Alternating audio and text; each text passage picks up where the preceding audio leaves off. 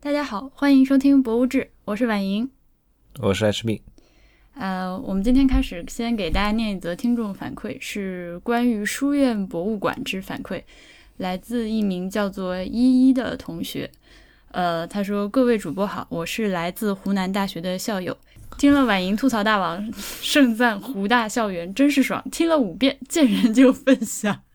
我在湖大求学七年，院系大楼就是在岳麓书院右侧三十米那栋红砖房。读书时去过无数次书院，湖大学生证免费，进出一次赚五十块，一天多进几次就可以赚回学费，还可以去里面树上的，还可以去里面偷树上果子吃。然后，呃，一书院的建筑、旅游管理应该归长沙市政府，每年几千万门票收入应该和湖大无关，其教学和研究属性属于湖大，也就是现在湖大的一个院系，招收小部分本科和研究生，也有博士点。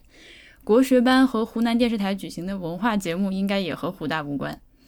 第二，湖大图书馆地下室曾经是战时指挥部，湖大和岳麓书院遭日军炸毁，书院是八十年代重建，只有一块乾隆匾是旧物。第三，湖大虽然自称千年学府，但校庆和其他宣传都以1921年定名国立湖南大学算起，因为这才是湖大现代大学教育的开端。至于毛主席像和东方红广场是建国后重建湖大时建的，因为毛曾经和岳父在此待过，建国初期跪舔肯定有好处。后全国大学调整，李达校长带大部分文科院系合到武汉大学，湖大从此步入二流。四，建议去玩的朋友多逛逛书院，听听湖大学生的免费导览。至于那个博物馆，就是新建博物馆大流中搞事情的产物，可以忽略。谢谢主播。 他信息量好大。对他，他就是以一个进出无数次户那个书院的同学的身份，对我们当时当时那个录的节目做了一些补充啊，就有些确实是不知道，比如说，呃，可能不熟悉的人就他。第一点里面说到的就是什么这个归啥管，那个归谁管，什么有没有关系，这确实是嗯外人不知道的。嗯，他说那个的被炸毁的事情，我还觉得挺意外的，因为我小时候也就是九十年代去的时候，我觉嗯得比现在要旧。所以就是时间的力量。嗯，他我是因为录那期节目之前，在网上稍微做了点功课的，嗯嗯，应该是没有完全炸毁， ，OK，嗯，然后炸残了，然后炸残了，现在然把后它修整好了。对，然后看现在那个样子呢，应该是原来的一些建材。嗯砖石能用的还是应该是捡回来有用，而嗯而且它在文革期间也是遭了劫的这个地方，嗯，所以反正是说很多次遭劫，还挺惨。那还有那个，我觉得他说那个最后那个新建博物馆事情，我觉得还挺好的，因为他有一个专门给你讲书院的历史的场馆，也不算完全算是所搞事情的产物。中间吧，我我感觉、嗯就是其实，嗯，什么东西你想要去建一个博物馆，说它的话，都可以建出一个非常有意思的博物馆，其实，嗯对吧？就是我觉得优留书院它的遗址上应该有个对，至少至少应该有个展厅展览，我觉得对对，就就是作为一个完整的参观体验。对，但是它搞成这个博物馆呢，我觉得我是可以体会到同这个同学说的那种，嗯，大干快上。对，嗯，操之过急，经费批到手必须花出去，的那种感觉，嗯，呃，有总比没有好，我觉得是的，就这种感受。然后他说那个千年学府的事情，就是最近，呃，五月二十号不是好多学校一起嗯在庆祝校庆嘛，嗯，呃，我们之前还看了一个蛮长的帖子在，就是去追溯这些学校，就是就是现在大学都是乐意往自己身上贴这个金的，嗯。他们是为了评教育部的一个什么东西是吗？嗯，我觉得也不是，就是就是争取一种社会影响嘛，就名头叫的比较响。嗯，就因为欧美很多特别著名的大学，说起来都是百年历史，甚至好几百年，什么海德堡那种大学。嗯，呃，咱们中国的大学，严格上讲就没有这种东西，因为它就是一个以前没有的东西。嗯，嗯，就是现在这种大学教育体制的这么这么一种存在，是古代中国根本就没有的。你要说书院，我们上次节目里面也讨论过，它那个教学方式和今天大学根本不是一回事。所以大家都拼命的去称自己是百年学府，而且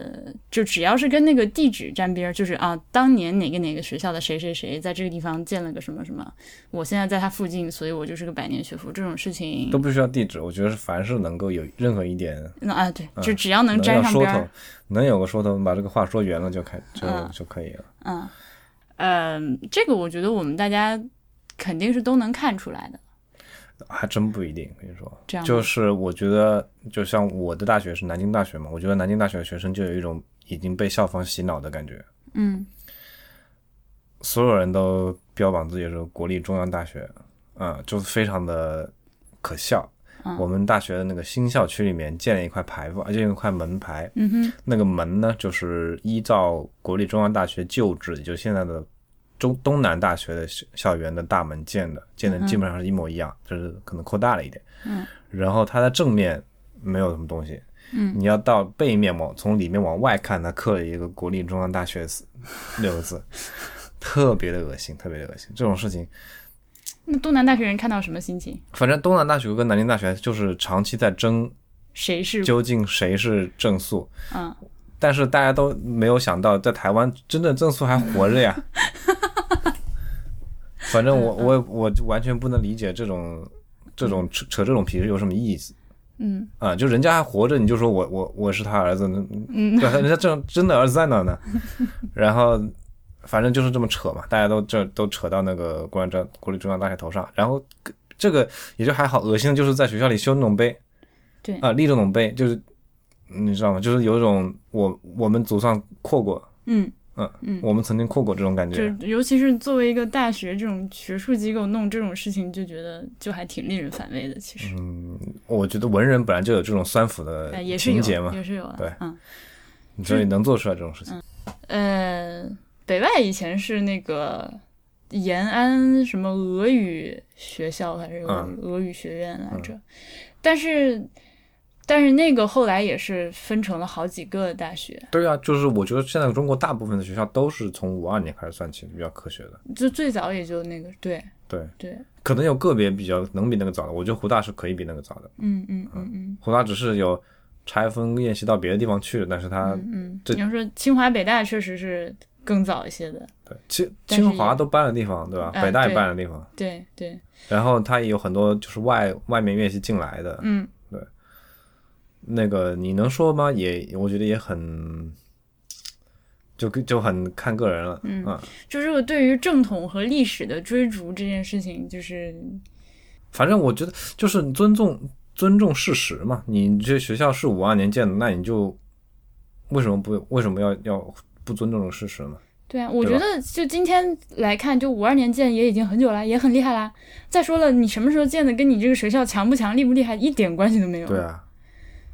妈，嗯，总总之我能感觉到这里面还是有很多的社会效益存在，所以大家还是追逐这个东西。嗯，反正就吃相比较难看吧。对，嗯，还有类似的就是我们襄阳不是襄樊，就是我从小到大就是在跟南阳争那个诸葛亮嘛， 就类似的事情有很多啦。嗯，就是我就是小地方争我是谁谁故里那种，啊，我觉得这个就还好，这个因为是旅游嘛，大家嗯对，这是实打实的带来钱的。而且而且，因为它本来就是无对这种东西，嗯，你不像学校这个是有对证的，你校史摆着呢，白纸黑字写你是五二年成立的，你非说自己是百年，嗯这就有一种歪曲历史，就黑的说成白的这种感觉，嗯嗯不像是一个大学应该做的事情。嗯。呃，那么今天的录音的正题呢，其实是，呃，呃，我们是，我们是后面后面一会儿剪进来的这一段是之前录好的。呃，我们本来是想做一个南京佛寺巡礼之类的节目，就是呃，因为呃，我们看了南京的很多的寺庙，就是好像除了栖霞寺之外，基本上都皮尤寺没有进去，皮呃对皮卢斯没进去，嗯，但是除了栖霞寺门儿都没经过之外，就是比较大比较重要的寺庙都呃看了一遍，然后想说录一下，结果录着录着录的实在太长了，嗯就决定这一期呢，嗯、把它剪成一个牛首山震撼记，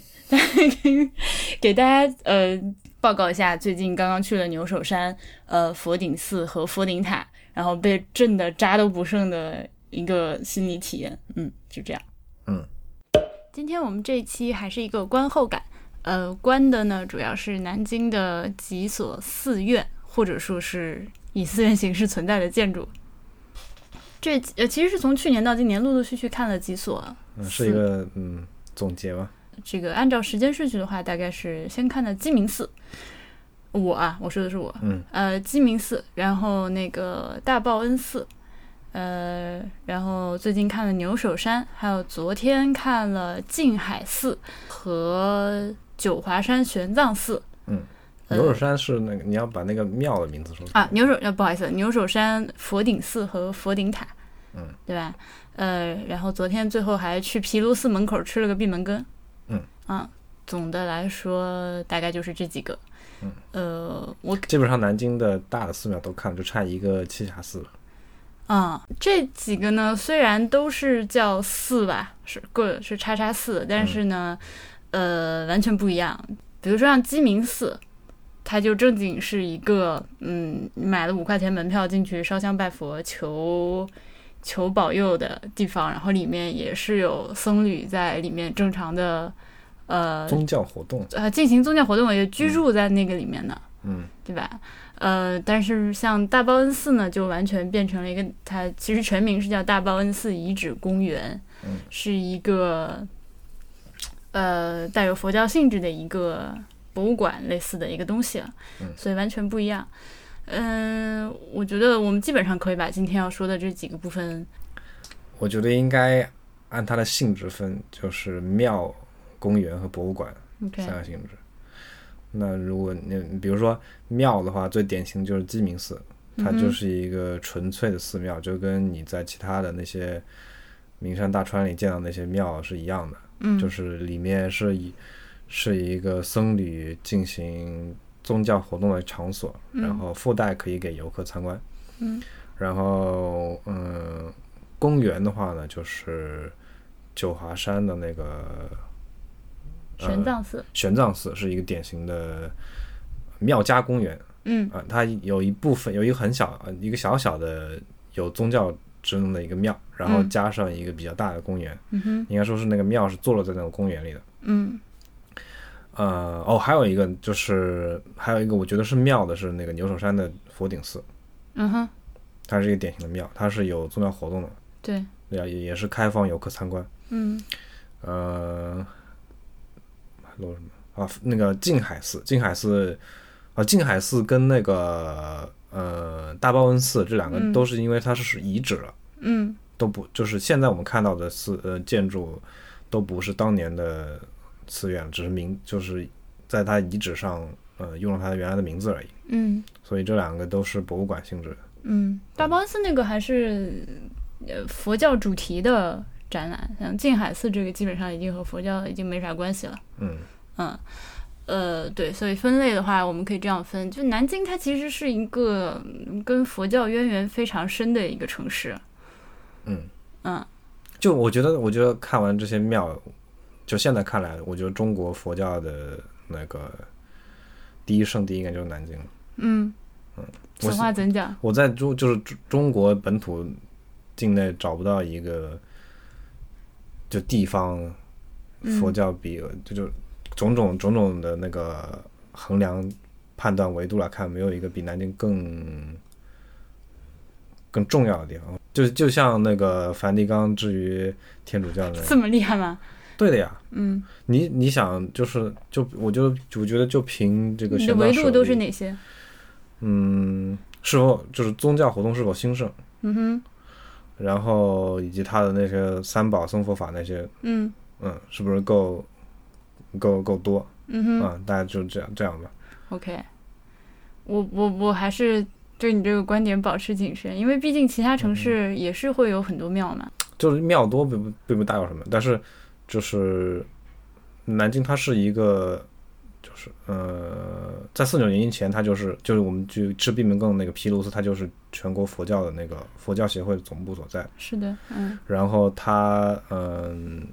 嗯，怎么说？就是到今天来说，嗯，包括呃毗卢寺，包括嗯之前我们也路过的金陵克勤处，都算是中国佛教研究的嗯嗯，那我觉得肯重镇嘛。嗯对肯定肯定是很重要的。就是它，我理解你的意思，大概比如说嗯其他一些像河南有很多呃什么白马寺、少林寺，嗯然后还有其他的呃，当然各地。因为佛教在中国是一个非常重要的一个宗教，哼，就你找不到一那个地方如此集中，哎，对我就是我就是想说这个意思，就是对没有哪一个像这样的一个省会级的城市或者更大的城市里面有这些，就是依旧活跃着的各种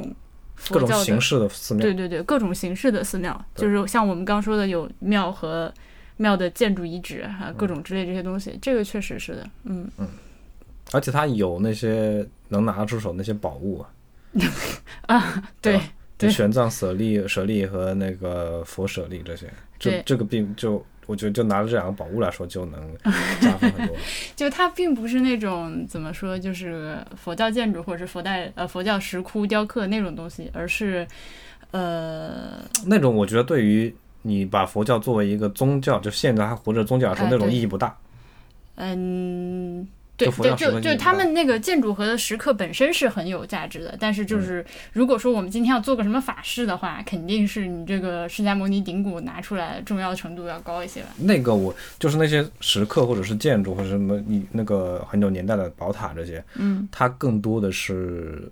那个意义在于传统文化这个维度，嗯哼，就是中国传统文化，嗯然后其中有一部分是这种佛教对中国传统文化的影响。嗯，但是呃，我说的这个，比如说这种佛舍利跟玄奘舍利这种，是对现在的佛教宗教实践或者宗教嗯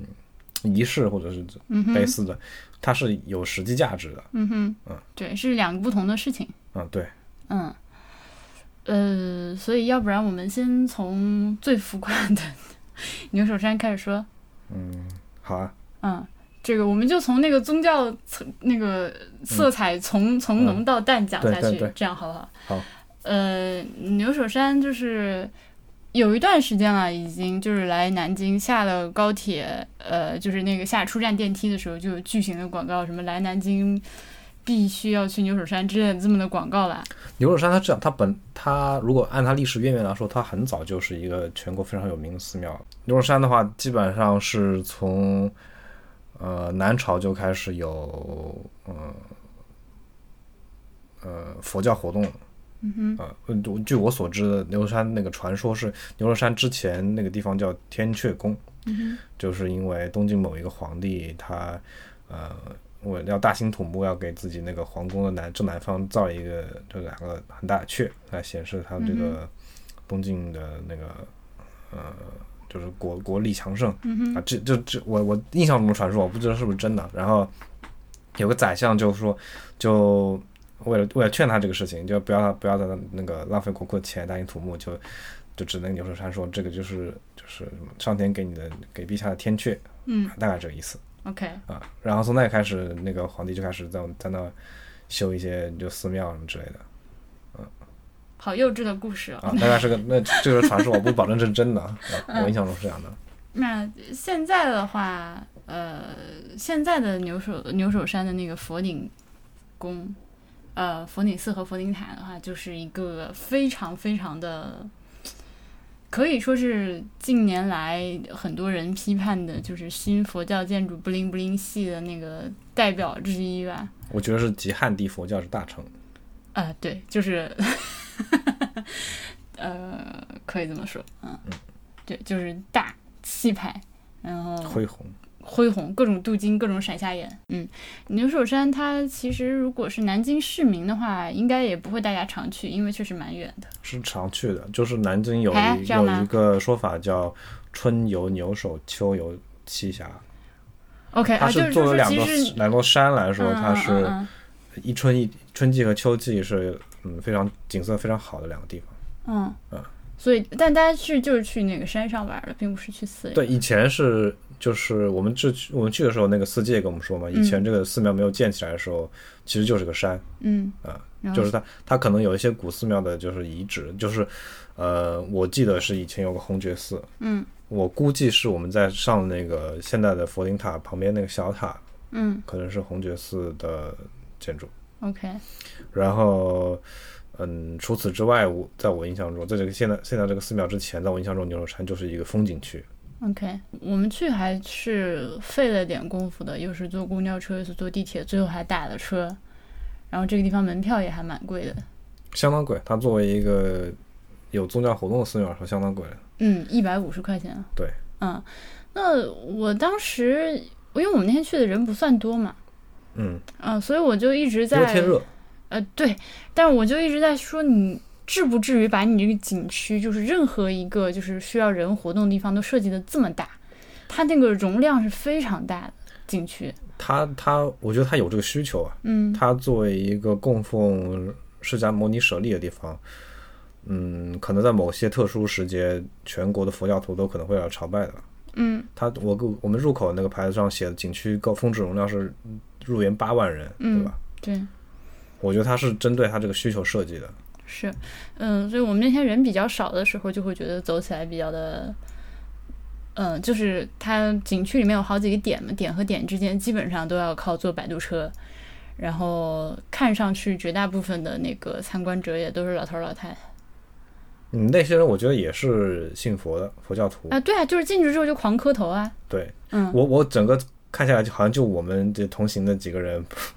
是纯参观的，嗯是，然后其他人都是正经去那个有一些礼朝拜佛的的和朝拜的动作的。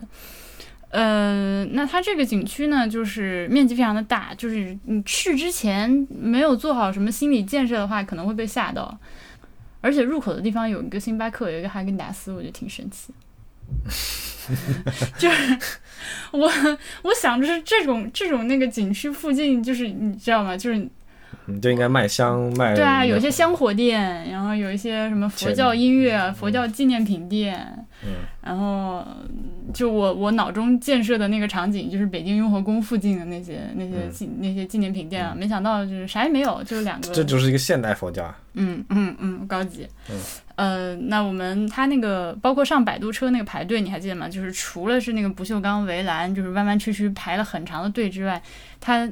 那个排队的全程都有可可供坐下休息的凳子，嗯，长凳。呃，我们当时看了看，觉得应该是针对他可能参观的人群年纪相平均年纪相对较大这个事情。嗯，你说老头老太太排队的时候，天气又那么热，给他个凳子坐，嗯这样的一个东西。嗯，当然，这个牛首山景区呢，对我个人的震撼也是一个逐步递进的过程。就一开始先去到的是那个佛顶寺，嗯，对，第一第一个第一个景点儿是一个寺庙，呃，是一个仿唐的一个建筑。啊，建筑非常漂亮。哎，对，就是我们同去的四个人儿，呃，除了我和 HP 之外，还有那个呃在先和孔石，那他们俩都是历史系的学生，我呃，孔是考试考古系，啊，一个是历史，他们俩一个历史系的，一个考古系的，然后就是我们俩又是一天到晚听陛下观的。Anyways，几个人去了之后，看到那个建筑，觉得哇，就是，嗯，我我反正是觉得你们真有钱，嗯我倒没觉得有钱，我觉得呃，你记得在先说看起来很像日本的建筑吗，对啊，因为仿唐的嘛，就对唐唐朝式的唐朝风格的建筑，对嗯对，我我的感觉就是在中国嗯仿古建筑中很难看到这么精致的，呃，对，它的那种精致是你能看出来，施工质量非常的好，选材非常的好，呃，那个木作也做的非常的精细，包括石材的那个筑基也都做的非常精细的莲花纹的那些雕刻什么的，基本上就是按照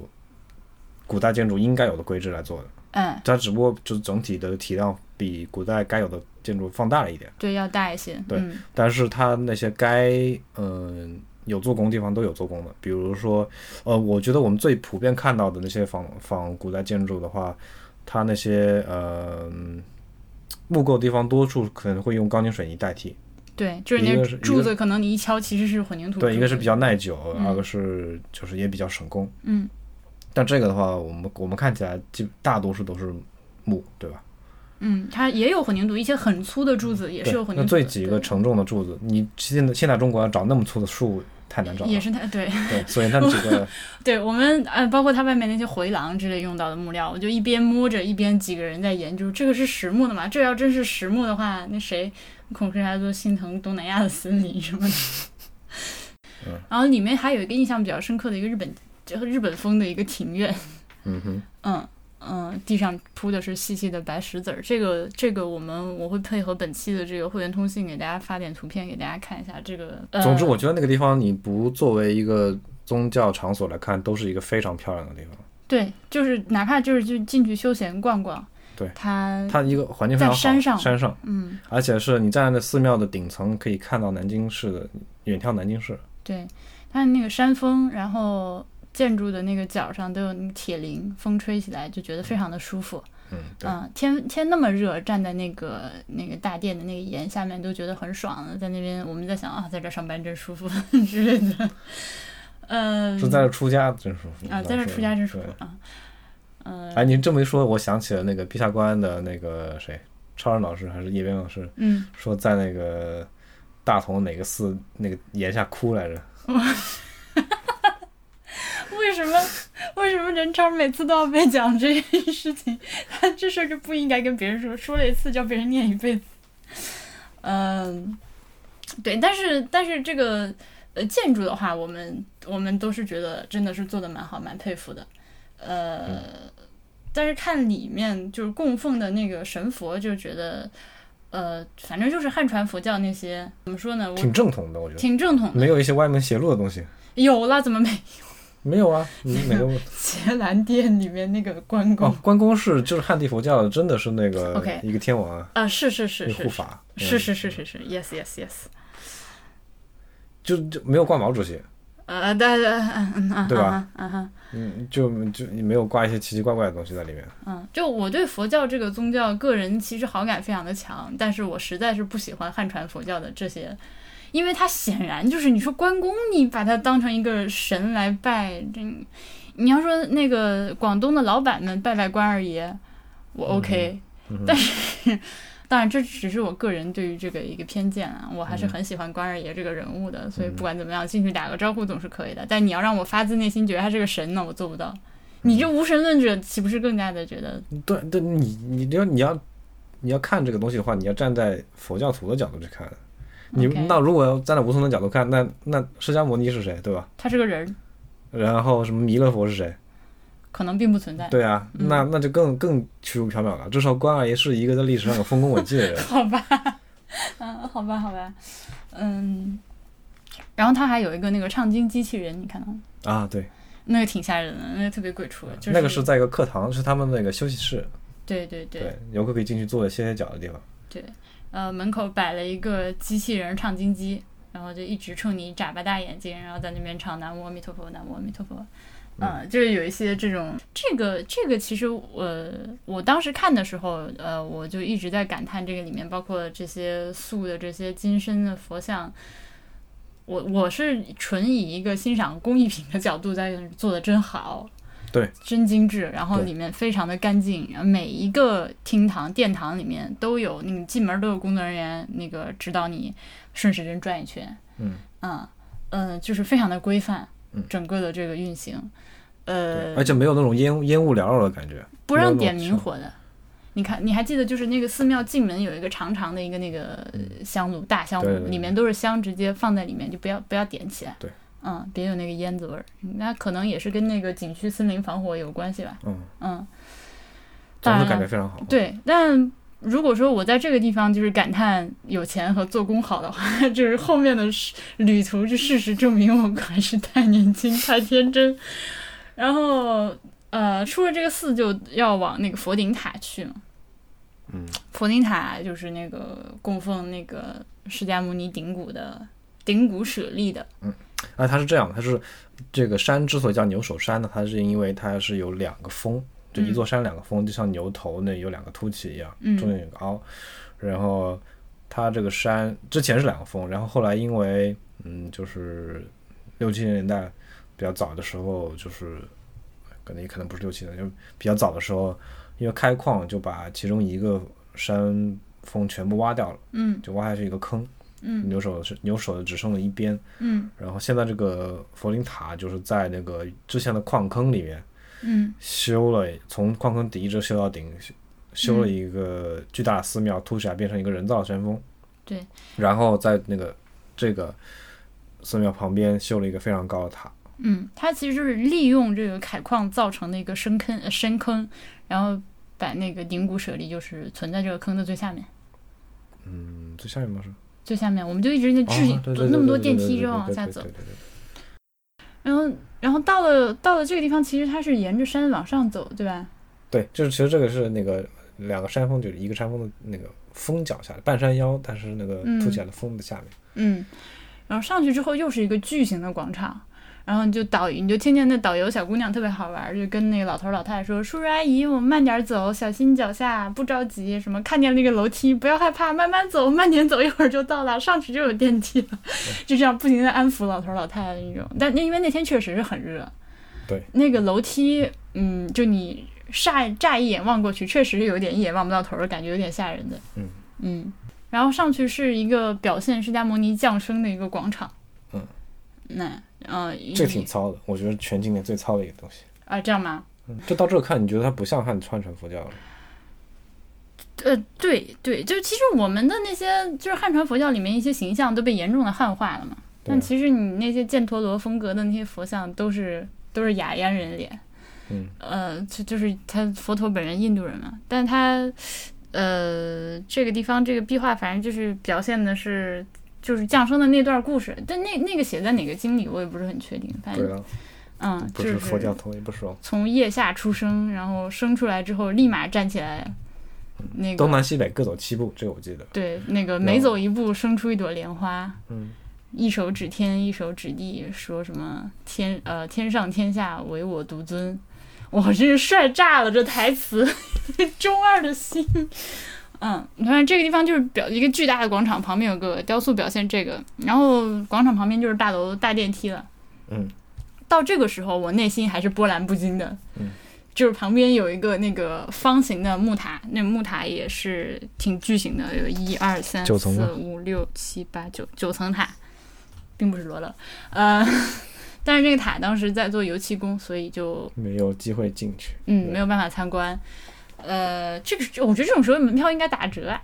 是的呀，嗯，anyways，呃，山顶上风很大，然后你到这个地方，你就可以看到牛首山广告里面最显眼的那个，嗯那个那个地榴宫。那个榴莲， 那个长得像榴莲的那个地宫盖子，嗯啊、这个我也放张图放在会员通讯里面给大家看。其实，呃，装饰效果还蛮好的，我觉得。嗯，因为它没有，就是完成度不是很高，它没有正式完工，对对对它还有一些屌小的地方在装装装修还在。对，旁边山上还在继续弄嘛。对，还旁边山上走的摩崖石刻，然后它的一些那个下地宫那个地方，你可以看到还是那种钢筋水泥没有包起来的。对对装的对，嗯，对。呃，这个地方往里走呢，它首先是一个表现涅槃的一个巨大的，就是就是那个榴莲里面啊，啊，这佛本身故事嘛，对，就反正就本身故事系列，然后中间这主要是涅槃场景啊，嗯，就是中间是个卧佛，嗯，呃，然后那个卧佛是不停的在缓慢的三百六十度旋转的，然后周围的设置已经就是。我觉得已经不太能描述，因为特别的繁复，就各种各样的东西。这个嗯就我我我感觉就是这个地方就不像汉传佛教了，因为汉传佛教讲究那个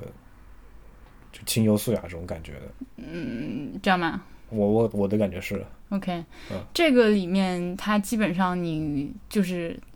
就是比大报恩寺那个 disco 舞厅的那个感觉要再上一层，就感觉是那种大剧院的那种效果。嗯对，但是它不，我我觉得不显得俗，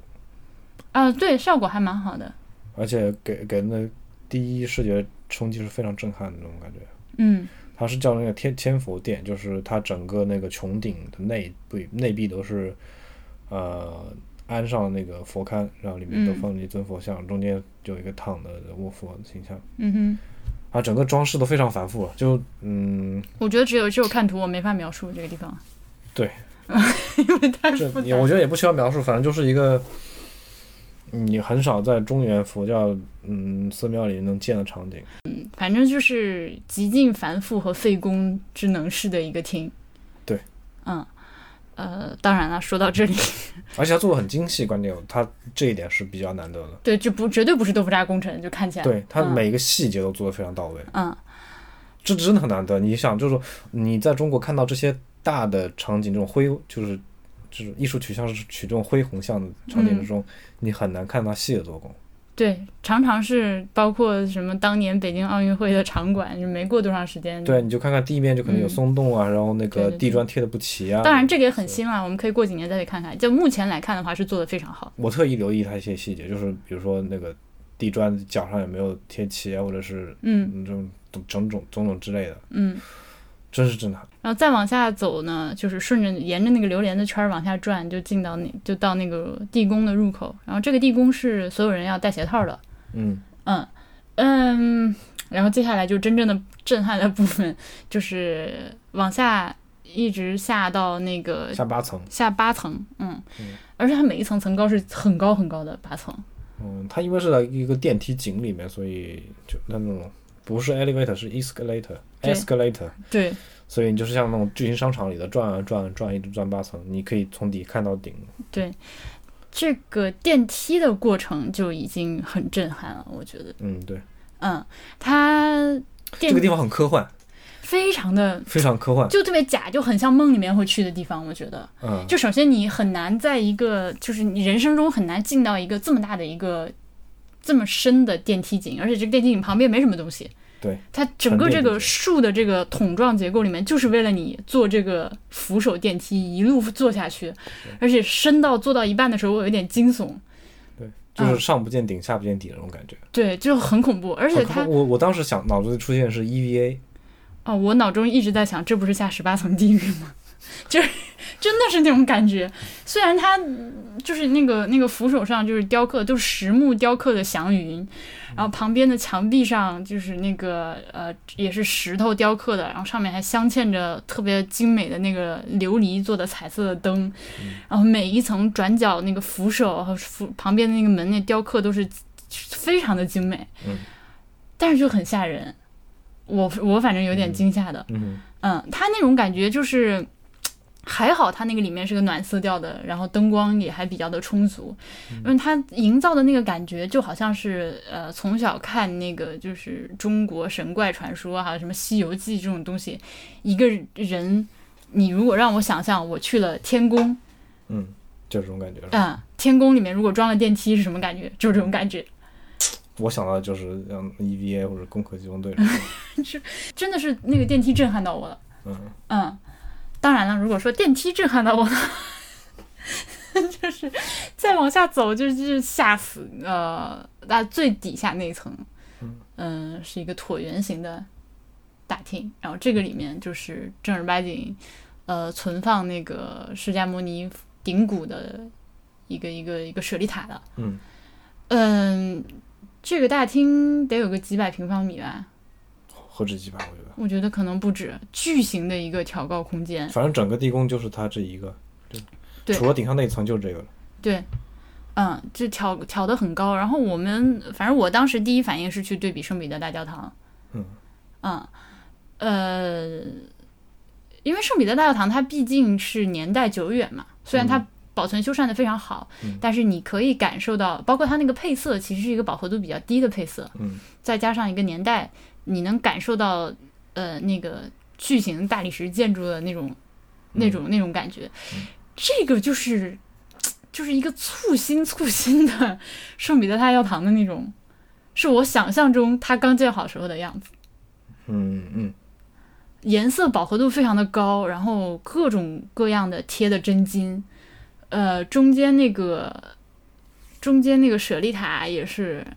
对哦，它有一个很好的地方，就是让你很可以很近距离地接触到那个舍利塔。对，对你基本上和那个水塔也就是个几米的距离，就对绕着它在旁边对。嗯、它大概是一个五六层楼高的这么大个空间，对然后大概一千一千多平方米，那整个一个非常体量大的巨巨型的一个，然后中间有一个舍利塔，那个舍利塔真的是我华丽。啊我我我肉眼见过最华丽的人工建筑。对我我不是因为我没有去过泰国之类这种地方，有时候在电视上看到，就是像泰国这种，他们有一些那个佛塔嗯就修的非常非常的繁复嘛。嗯但是这个是不仅是很繁造型精美繁复，而且你可以看到它上面的用料都是真的宝石那种感觉。嗯它那个舍利塔顶部的那个那个水晶球，我觉得感觉是水晶球得有个半人高。对，就反正是我是看傻了的那种感觉，就我也是看傻了，嗯，啊，我我我我唯一的感觉就是，这是我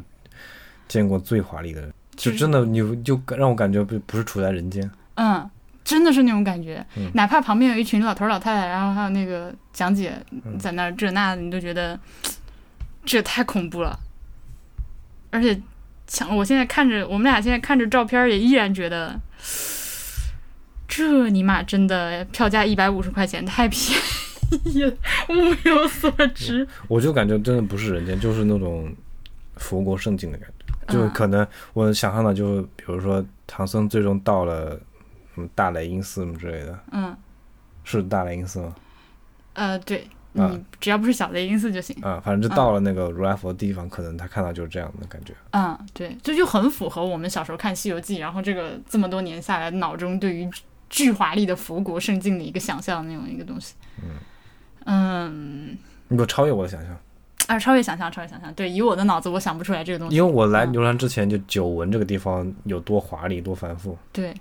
但我我我想象中就是远不及这个十十分之一，对，因为真的是超越想象。我觉得这是个词穷。这真的是雌雄，我我人生中很难得有这样的时刻，就是嗯啊，被一个这种人工建筑震撼到这样子。嗯，他就是因为你置身那个里面的时候，我我我们像我我还是对比大报恩寺啊，我们之前嗯去大报恩寺的时候，我出来了还大家都在吐槽说你这个就是这种 disco 风闪瞎眼什么之类的，就是把佛教打引号好好的佛教搞得这么呃艳俗吧。当然，我但我不觉得大报恩寺 OK，大报恩寺嗯我也不觉得它艳俗，但是很多人会有这样的批评，因为嗯它里面毕竟装了很多那个闪亮的什么镜面和灯泡之类嗯这些玩意儿嘛。嗯那这个就是已经让人震撼到你根本，嗯，它不艳俗，就不给你机会发出这种，就是你进去之后整个人就一直张着嘴，哇，就是那个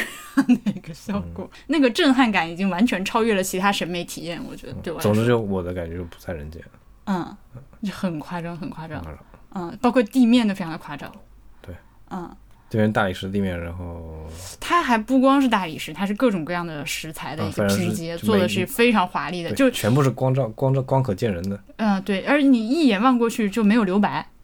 嗯装饰都是做满。嗯任何的那个，就反正就是任何地方都是各种 各样的装所以我饰。推荐各位如果想去体验一下的话，还是非常值得一去的这个地方。对，它至少能给你提供一个非常神奇的体验，我觉得。我这在这个里面，就是我们出了这个存放，就这个雪莉塔的这个大厅，千佛殿那个叫。嗯，又出了千佛殿，也是万佛殿之就类的。外佛殿，就是水塔大厅外围的一一圈，对，那一圈绕的我也是觉得就跟假的一样，对太恐怖了，就是，嗯，就是以至于最后坐了那个电梯又回到地上出来看到天光的时候，这种哈，嗯，就回到人间。嗯，就真的很懵的那种感觉。呃，不过你刚说大连一四，我觉得挺逗的，因为我那天我们那天看完这个牛首山之后，把图片发在那个博物志的会员群里面，那个大熊桑就在说， 看到这个图片总觉得在小连一寺。我觉得那是因为我照片拍不出来那个效果，嗯嗯，那个大型的，我就是。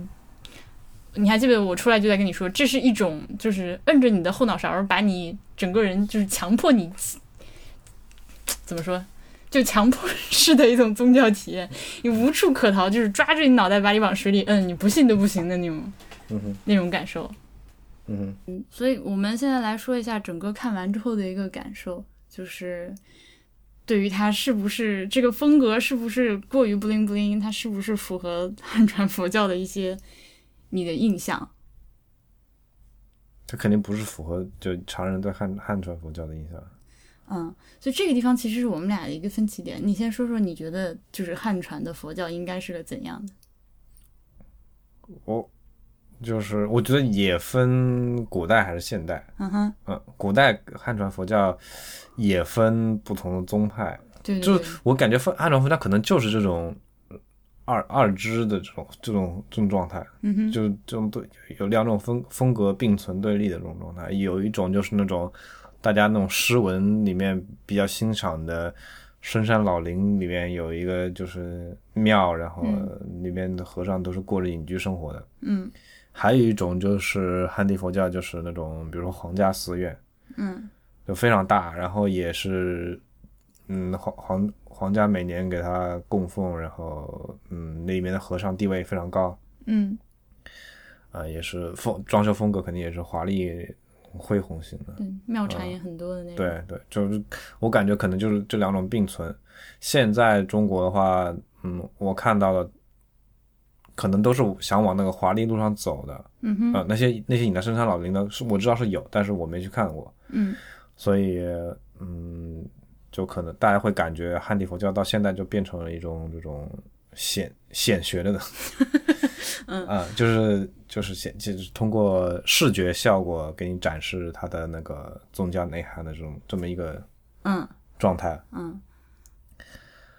那当然这个就是我们今天看的这个就是集大成者，可能中国古代的寺庙，呃，它也不是不追求像呃欧洲的教堂那样，就是通过呃高大和华丽的建筑来给你带来一种就是敬神的那种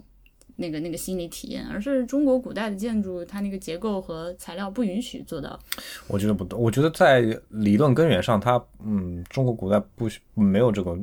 通过建筑来接近神的需求。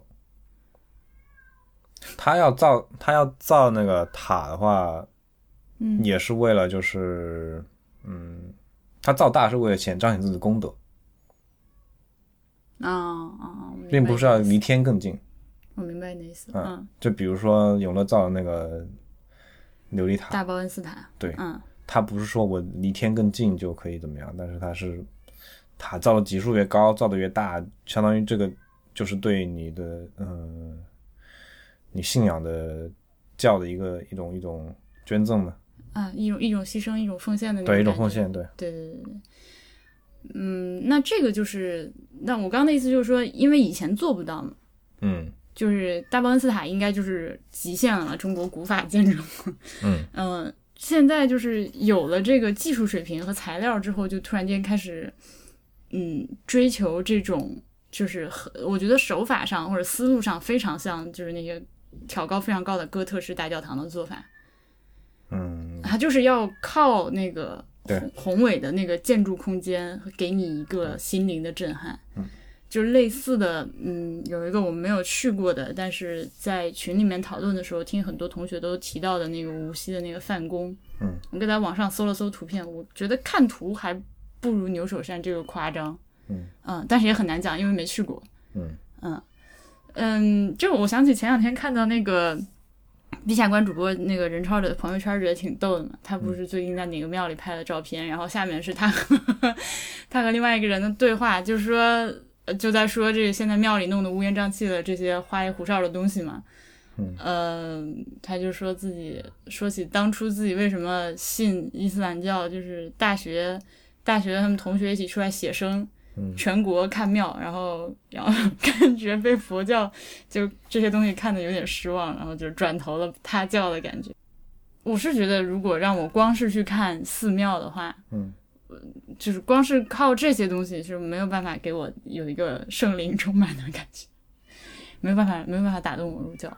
我对佛教的亲善完全都是来自于文字，我觉得任何一个光任何一个宗教光看这些东西都很难，你对于在对应该是都这些东西都应该是不管哪个教，它我觉得它最终要达到的目的也是通过教义，通过它的那个理论来吸引你，而不是说建筑来吸引你。嗯，它是这样，就是嗯，就是在以前，就是识字或者有文化是一个非常少的人才能有的一个能力的时候，嗯，它就是要靠图画呀、故事啊、建筑啊、壁画啊这些东西来。它其实教作为一个教材，作为一个宣教的工具嘛，所以它嗯会去，包括这个建筑本身也是它宣教的一部分。其实，嗯嗯，但是就靠就如果就是今天我们能在汉地看到那些庙的那个路子的话，反正是打动不了我。它对它的目标受众，我觉得是是有作用的。嗯，啊，我现在去过的就是，嗯，我个人感觉最舒服的一个就是还活着的宗教场场合，应该是武当山。嗯，我去过不止一次，因哎为，道教有这种非常浮夸的吗？还蛮浮夸的，也是讲究塑金身什么的。 OK，但道教它，我觉得它，我对我就我的理解来说，我觉得它更讲究这种清飘逸对飘修逸仙感对对是对吧对对， 就这种这种佛教建筑对我来说可能太重了，就是全是金啊，然后那种宝石镶嵌啊，嗯嗯嗯，当然了，就是我们今天看到的，反正儒释道三教合一，呃中间互相穿插，也有很多 本土化的东西。但是我觉得道教是他在能做到的情况下，他还是会去追求，还是会去追求华丽的，就是那些呃里面供奉的神佛也是会尽量想去镀个金啊，包括那个武当山那个金顶上那个殿，嗯好多就是铜镀金的那些，所以就是老是被雷劈嘛。 ，OK 嗯，他就是追求这玩意儿， OK，嗯。但是那个感觉，就是因为它是一个非常原生的一个场合，我我我每次去那个地方都觉得非常的舒服，嗯，嗯。你能想到什么你特别喜欢的庙吗？或者是其他的？很难说有特体验体验特别好的，嗯但是我都各去过各种宗教建筑，我觉得它都有好的一面，没有那种就是这个地方值得我再去反复去的那种感觉。我没有真正进过清真寺，啊、对我只看过基督教的和佛教的。清真寺那个西安的回访那清真寺你进过吗？哦，对对对对，我进了那个什么，就大小学习巷那个里面那个清嗯真嗯寺，嗯，那个就但那个毕竟不是就是看起来很清真的，就是很符合今天我们脑中想象的那个、那个那个风格的清真寺。嗯，但那个环境确实还不错啊，那环境不错的。啊，但是它没有我我没有我就是它比我预预设的要脏一点，我、嗯我感觉清真寺里面应该很干净的嗯嗯啊，但是那个西安回访的，因为它回访整个就很脏